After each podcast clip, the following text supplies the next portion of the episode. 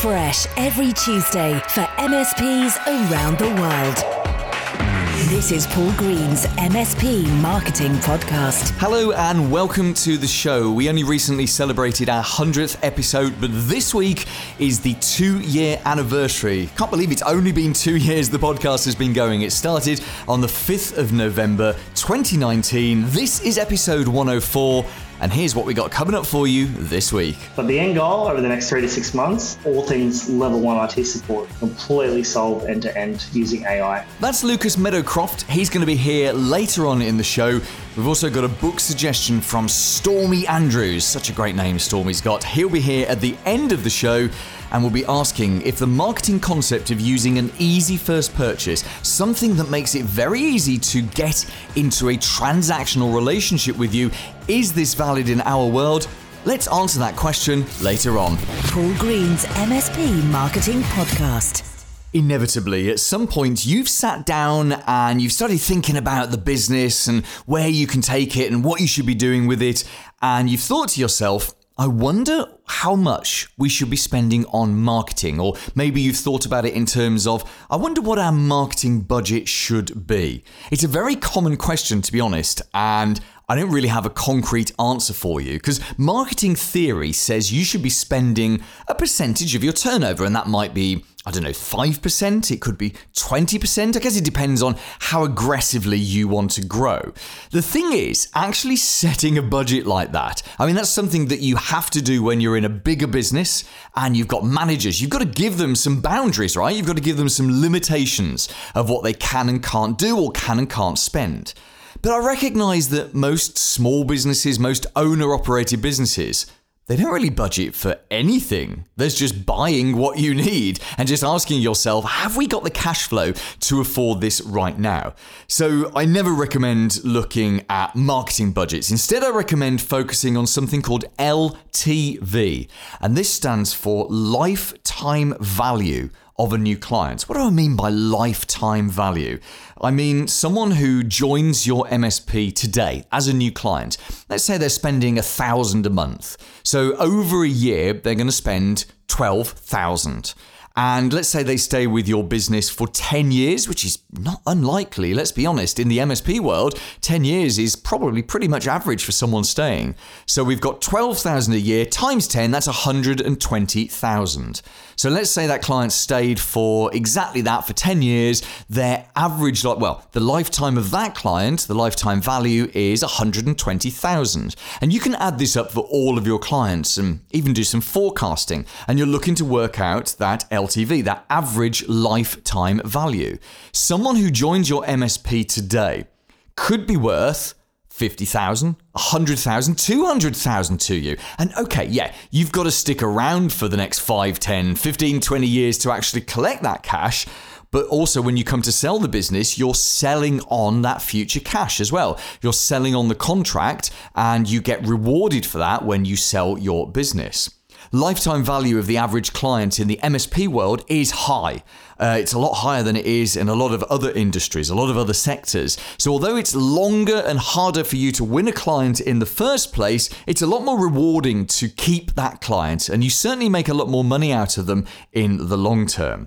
So, if you haven't got a marketing budget, I guess the opportunity here is to spend as much as you can comfortably afford on marketing with an eye on the average lifetime value. So the goal really is to be able to outspend all of your competitors on acquiring highly qualified leads. This is really more a mindset thing than it is a budget thing. Let's do a lifetime value calculation. So, as I said, imagine if that client pays you the thousand a month, they stay around for 10 years. So, that's an average lifetime value, an ALV of 120,000 pounds, dollars, whatever your currency is. So the questions to ask for this is how much would you be willing to spend to acquire 120,000 of revenue? Let me say that again. Remember, if the client sticks around for 10 years, they will give you 120,000. How much are you willing to spend to acquire 120,000 of revenue? And that's the key question with this. See, a marketing budget is got it's got nothing to do with it. You've got to ask yourself is what would you spend for that? Bearing in mind you're only getting a thousand a month. So if, for example, you said, hey, I'm willing to spend 6,000 to acquire that 120,000 worth of revenue. I mean, that is a fortune. That's an absolute ton of cash there. There's loads of cash and loads of things you can do. Now, it's got a six month payback with it. I'm ignoring projects, of course. I appreciate you can often recoup some of the marketing spend with initial project spend. But if you were willing to spend six months worth of revenue to acquire a client, well, first of all, that would allow you to outspend your competitors, but also it would force you and focus you on making sure you onboarded that that client properly. Because who wants to spend 6,000 on a client that goes within two months because they haven't been onboarded properly? No one would do that. I mean, 6,000 is probably extreme. Me, if that was me and I ran an MSP and it was a thousand a month and I knew I'd keep them for 10 years, I'd easily spend 3000 Easily. In fact, we do it in our MSP Marketing Edge. That's £99 or $129 US dollars a month, and we will happily spend three to four months worth of revenue to acquire a new client because we know that we have incredibly high conversion rates from trial to new client, and we know that we have incredibly good retention as well. We run that business on the numbers. We're very confident on the numbers because we've been tracking them over several hundred people for a number of years. Years, and so I will happily spend three months worth of revenue to acquire a new client. That's the way to think about how much you should be spending to acquire a new client. But of course, most MSPs don't think that way. And there's the opportunity for you. Because if all MSPs think one way and you think a different way, that makes you a little bit different. That's a good thing, certainly from a marketing point of view, because you're tackling everything with a completely different mindset. The chances are you're more likely to thrive if you've got a different mindset to all of your competitors. Here's this week's clever idea. For some people, buying something from a new supplier for the first time is terrifying. Now, you might not see it that way, but maybe in a way you're not normal, and no offense intended for that, because I'm not normal either. As soon as you've been the business owner of any business for a while, you kind of lose perspective on what it's like to be an ordinary buyer, you know, or, or a business owner perhaps of just a couple of years in. I certainly found this with payroll. When my payroll was like, oh, what was it, about 50, 60,000 a month, I kind of lost perspective of how much that was because I was used to that much coming in and I was used to that much going out. And I remember sitting sitting talking with friends once, and we were talking about the cost of a car or a holiday or something, and I'm like, "Oh yeah, yeah, it's only twenty thousand, and they're they're kind of their, their jaws opened of a, "You're spending that much." And it was because I'd become desensitized to money. Anyway, I digress. For you, spending a whole chunk of money on IT and technology and all of that kind of stuff, it's not unusual, it's normal for you, so there's less risk and fear in it. But for ordinary people, investing in a new partnership or, you know, picking a partner, a new partner can be a scary thing. For the everyday business owner or manager that you deal with, getting a new business in to look after their IT, whether it's for the first time time or whether they're switching partners, it's a perceived risk because they don't know you. They don't know if they can trust you. They do know that you can stop all the work from happening in their business for several hours if you get something wrong. So they are aware how important you are, but there is an element of fear there. This is one of the reasons why people don't switch MSPs very often and why it takes them a long time to switch MSPs. We call this inertia loyalty. Better the devil you know, better to stick with someone you don't like, but at least you know them, rather than switching over to someone brand new. So you can minimize the perceived risk of using you using a whole series of influential techniques, things like Dr. Robert Cialdini's weapons of influence. We've talked about about these on the podcast before. He's got six weapons of influence, things like social proof, authority, scarcity. You can read all of these in a book called Influence by Dr. Robert Cialdini. It really is a great book. I'd particularly look at how you can put in place risk reversal. We call risk reversals guarantees. In fact, if you wanted to absorb yourself in this, go back to episode 91 of the podcast, where we spent a little bit of time talking about risk reversals and guarantees. The real opportunity here is to do something to make someone's first purchase with you really really easy and completely risk free for them. So you make it as low a commitment as possible. Because the theory goes that once someone has purchased one thing from you and it's been a success, it's been a good experience for them, then they're more likely to go on to purchase something else from you. If your biggest business challenge is winning brand new clients, and for most MSPs that's pretty much their biggest business challenge, then consider ways that you can get a foot in the door. What can you do to reduce the perceived risk for the client of buying from you so you can get the chance to start a relationship with them? Because don't forget, most people are more motivated by the fear of loss than they are the opportunity to gain. We did this with our MSP Marketing Edge service about three years ago. We, instead of asking people to jump straight in and pay for a month, and it's only £99 or $129, we did a free trial. Well, it's free in the States and it's a pound in the UK just because of the differences in the payment platforms we use and the limitations in those. But that, as you can imagine, led to an explosion. In fact, we had a massive increase of people trying the service out. And as I said earlier, the vast majority of those people love what they see and they go on to become a full member. What could you do to do the same thing? Because you don't necessarily want to offer someone a free month. In fact, that wouldn't quite be right for an MSP. That would be the wrong way to get a relationship off to a start. But what if you could, for example, charge them for the audit as part of your sales process? Now, there's an idea. What if you were to charge them money, even if it was just a few hundred or maybe even a thousand, depending on the size of the client, to actually do the technical audit needed as part of your sales proposal? Hang on a second here, Paul. Are you suggesting that we charge people actually charge them money in order to do a sales proposal? Well, yes, I am actually. If you could get someone to pay for a good, proper technical audit, and I mean a thorough technical audit that you don't make any profit on, that could be an incredibly powerful tool for you. Now, it's got to be positioned in the right way. You've got to have some rah, some chutzpah when you actually suggest it to people, but what a great, easy purchase. Because instead of asking them to get into bed with you on a monthly recurring revenue basis, couple of thousand a month or whatever it is, here we go, sign the three year contract, which is the right thing to do, you actually show them that working with you guys is really good fun. It's a valuable experience. You know what you're doing and you do the job properly. Even if you could just get a couple of hundred from them, psychologically, that would be a very, very powerful thing to do.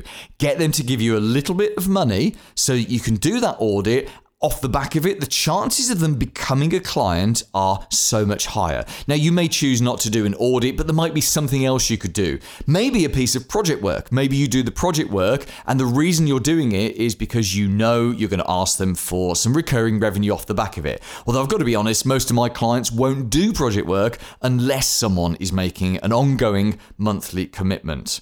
But you've got to look at this from their point of view. It is a risk to buy from you. What could you do to minimize that risk and talk directly to the fear that is so motivating for them? How can you take that fear away, make them feel that, hey, the worst thing that happens here is we lose a few hundred. I can sleep well if I lose a few hundred, but not so much if I'm trapped in a 36 month monthly recurring revenue commitment with someone that I don't get on with. Make it easy for someone to buy from you, and just maybe more more people will try it out, and I'm pretty confident they'll like working with you. Aren't you? Paul's blatant plug.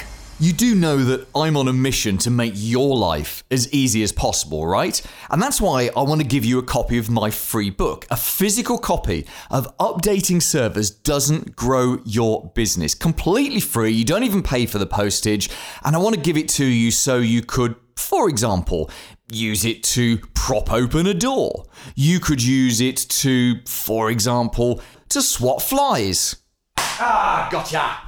Oh, also, the other thing you could do is you could actually read it and you could get an insight into how to get the basics of your MSP's marketing right. Maybe you would do that. Maybe it's more valuable for swatting flies. Anyway, if you want a copy, we will ship a copy to you. If you're in the UK or the US, everywhere else in the world, we'll send you a PDF. And you can get that completely free right now at paulgreens.mspmarketing.com. The big interview. G'day guys, Lucas Meadowcroft here, CEO and co-founder of Tribu. Uh, I've been in the MSP game for over 17 years. I've owned and operated and run two MSPs based here in Australia, one on the Gold Coast, and I still actively own one here in Brisbane. And thank you so much for joining me on the show, Lucas. Now, we're going to talk about Tribu a little later on because I think you've got something very exciting which our listeners will, I think, be intrigued to hear what you've put together. But let's first of all talk about your MSP journey because it's always fascinating to hear how someone has started up, built, and I assume you've exited an MSP along the way as well. Uh, yeah, it has been an interesting ride. Uh, you know, going back to the original days of you know, when we initially went to use offshoring services and uh, that original conversation with our team, uh, well, actually, it was 12 months after we started implementing offshoring services based in India and Philippines. And then we we're like 12 months into the journey, we're like, okay, we better tell our team about it. They're going to be scared they're going to lose their jobs. Uh, yeah, so everything all the way back then to, I guess, all things, you know, uh, automation, artificial intelligence these days. So we've been definitely on a bit of a journey over the, over the years. And as you look back over your MSP journey, what are some of the things that have made the biggest difference to the growth and the increase in net profitability? Systemization, automation, and sales. They're the three core, I guess, pillars. Uh, saying it out loud now, it's like if we can systemize the process that we go through on a daily basis from an operational perspective, uh, all the way through to then, well, I guess, what potential systems or automation is available on the market at that point in time, and then sales. Sales is everything. If you don't bring sales into the door, your MSP is either stagnant, dropping behind, or won't be running for much longer. Yeah, and I guess it's easy for you to look back now and, and get get the, the you know the systems automation and, and sales as as your key things. But I bet when you first started up, it wasn't that clear to you. You know, customer service has always been a key for me, and it wasn't really about building businesses and building MSPs back in the day. It was more about you know, how do I solve that particular problem for that client, and uh, the problem that I'm solving is that actually solving a, a bigger problem within the business, or is it just helping that one individual person? Yeah, no, my journey was all in the beginning. It was all about customer service and you know helping that particular person at that point in time. You know, I love the idea around entrepreneurship, love the idea about building businesses, but when you're starting out, uh, it's it's about that client that you're working with at that point in time. Yeah, absolutely. So, did you build one MSP, sell it, and then start a second one? How, how have you had kind of a couple of MSPs? That was the plan and the journey, um, but it's actually not what happened, to be honest. But in, in essence, I had a opportunity to take over an existing MSP. The owner of that MSP was going through a divorce. And so I had an opportunity to take, take that company over, which I had put my blood, sweat, and tears into. I was with that organization for over eight years uh, went through a transition period over a three year period, took over the running uh, of the organization, built up the company to 19 staff members. Back then, it was mainly on site engineers. Uh, yeah, so I had the opportunity to take this company over. So I went, hey, got nothing to lose. And then when we got, came to the end of actually progressing the full sale of the business over to myself, uh, that's when you know all went haywire. Um, we ended up being in court and litigation for over 18 months. Oh, no and oh this is when I was 27 years old. So yeah, it was a, a bit of a journey to go through. Uh, I'm glad, glad I did it at such an early age. Uh, I uh, wouldn't recommend it to anyone. But yeah, so that was the first journey of, of you know owning and operating a MSP. That sounds like a, hell of a journey for you. So let's talk about Tribu. So tell us what was actually first of all give give us a brief idea of what Tribu is. Literally, give, give me the 10 second version you told me before we recorded our interview. Yeah, absolutely. Yeah, so we're automating IT support using artificial intelligence. Okay, so that's the perfect description of it. So I assume that Tribu is something that you built as a result of problems that you had when you were running the MSP. Yeah, absolutely. Yeah, so we we knew we could bring in sales. We knew we could help more and more customers. But what we kept failing to do in our MSP was, uh, you know, keep that customer service that we wanted to provide as founders. It was hard for us to then train up our engineers to provide that customer service that we really wanted to instill into them. Uh, and then the level one engineering aspect, which is the main, I guess, tickets that were coming into the help desk on a daily basis um, those level one engineers that were doing those tickets got bored really, really quickly. And so we kept finding ourselves on this bit of a rotation of getting more level one engineers in on a daily basis or, you know, every three, six, six months. Uh, but then also, how do we train up continuous revolving door around MS, uh, around the engineers on amazing customer service? So they're the two things that we kept coming up against, and that's how Tribu was born. How do we provide amazing customer service and not needing to keep recruiting level one engineers. So tell me how Tribu actually solves those problems for you. Uh, have we fully automated IT support right now? No. Our first goal is level one IT support. The first uh, AI function we've got live today is around service delivery. So, what's next is our first uh, release, and this allows engineers to stay on their task on a daily basis so they know what tickets they should be working on. They don't need someone breathing down their necks. Our platform tells them, hey, you've completed this ticket, this is the next ticket you should be working on. But the end goal over the next three, three to six months is that all things level one IT support. So password reset, printer printer not working, computer running slow, all the mundane tickets that we get as engineers on a daily basis. Uh, they're the ones we're aiming to completely solve end to end using AI. Sure. So give me a practical example of how the AI can jump in and, and keep the engineers focused or save them some time. Absolutely. So right now, a ticket will come in, whether it's via our platform or via your normal process, by you know, email, through into your PSA, ConnectWise, Autotask, whatever you might be using. Our system understands that information from um, machine learning, natural language processing, processes that through to your ticketing system, and then starts the action items off the back of that, whether it be communicating back with the with the customer, uh, providing an update, uh, all the way through to solving that actual problem. Uh, we also have a customer facing scenario. So if they want to roll out customer facing, I guess, interface rather than email, but via Microsoft Teams, and they can do that as well. But yeah, the idea is to how do we gather that data really quickly, process it through our platform, and then provide the engineer with the next steps on how to solve it. And let me put my skeptical head on here because I've spoken to enough MSPs where we've looked at, and I'm going to put in, put it in quote marks here, you know, AI solutions, and often the AI isn't as intelligent as perhaps people would say it was. Is this the hardest thing for you? Is actually getting the AI right so that it's not just a series of processes, but it, there is actually some kind of learning going on? Yep, it's been a long journey. So we're probably getting close to three years, but from an AI journey, um, just over two years in, we've spent $1.7 million so far um, on our AI technology. It's not easy, I'll, I'll be completely honest, uh, but we're so close. Like, give an example, we're over 90% success rate now on level one tickets. So I say level one, like keep that in mind. Like the mundane, you know, the top 11 level one tickets that come into your help desk every day, we're over 90% correct now on those particular tickets. So we're so close to solving these top level one tickets, which is pretty exciting. But yeah, it's been a long journey. And what's the goal? If you're at 90% right now, what, what's the point at which the product is, is as good as it's going to get? Is it 100%? Uh, that would be absolutely amazing, but I think in this world, you know, it's never going to be the case. Um, we initially set out to achieve 98% uh, accuracy in English, um, but now we've got customers or partners, MSP partners, using our platform in 18 different countries. So you could imagine we've got different languages, different slangs, different algorithms that we've had to build. And then on top of that, I guess the information that we're processing needs to then not just understand in text, because early next year we're going live with voice, right? So text is an amazing goal if we get to 98% in multiple different languages within the next three to six months. But then we have to start all again when it comes to voice. So a customer can call in and, and takes the information all from a phone call. So I, I can't see us getting to 100%. You know, 95, 98% is definitely an amazing goal once you're across all, all those platforms and different ways that customers love communicating with us.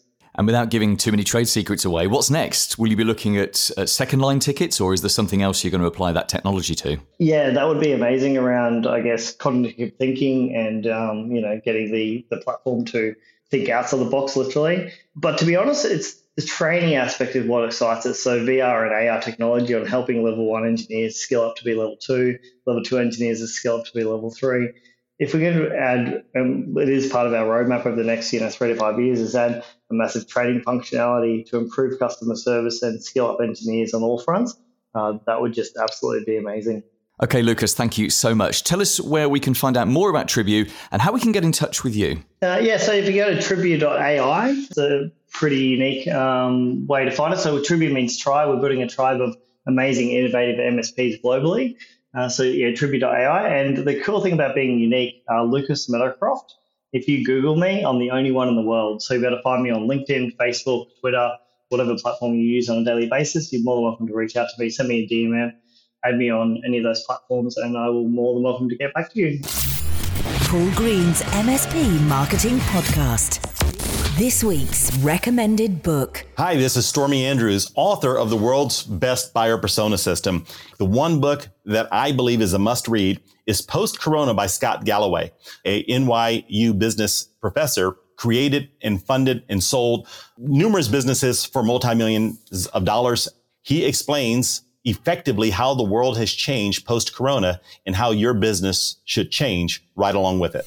Coming up next week. Hi, I'm Todd Kane with Evolve Management Consulting, and I'll be joining you next week. Help you understand why your business might be running you instead of you running your business so that we can help you grow more profitably and reduce the stress in growing your MSP. We're also going to be looking at whether or not you and your team have a growth mindset. It's a very specific way of thinking about things, and people with the growth mindset get more done in life. We'll look at what that is next week and how you can introduce it to your staff. We're also going to look at some very cool toys. In fact, we're looking at notepads. You don't just need a normal paper pad. In fact, maybe you don't use one right now. Maybe you prefer using OneNote. I like physical notepads. They have a value in a way. I think it's more tangible when you put notes in a physical notepad. But just because it's a physical notepad doesn't mean it has to be a boring old tree one, as in a paper one. There's some very cool notepad toys you can get, and we'll look at what those are next week. Have a great week in business. I'll see you then. Made in the UK for MSPs around the world. Paul Green's MSP Marketing Podcast.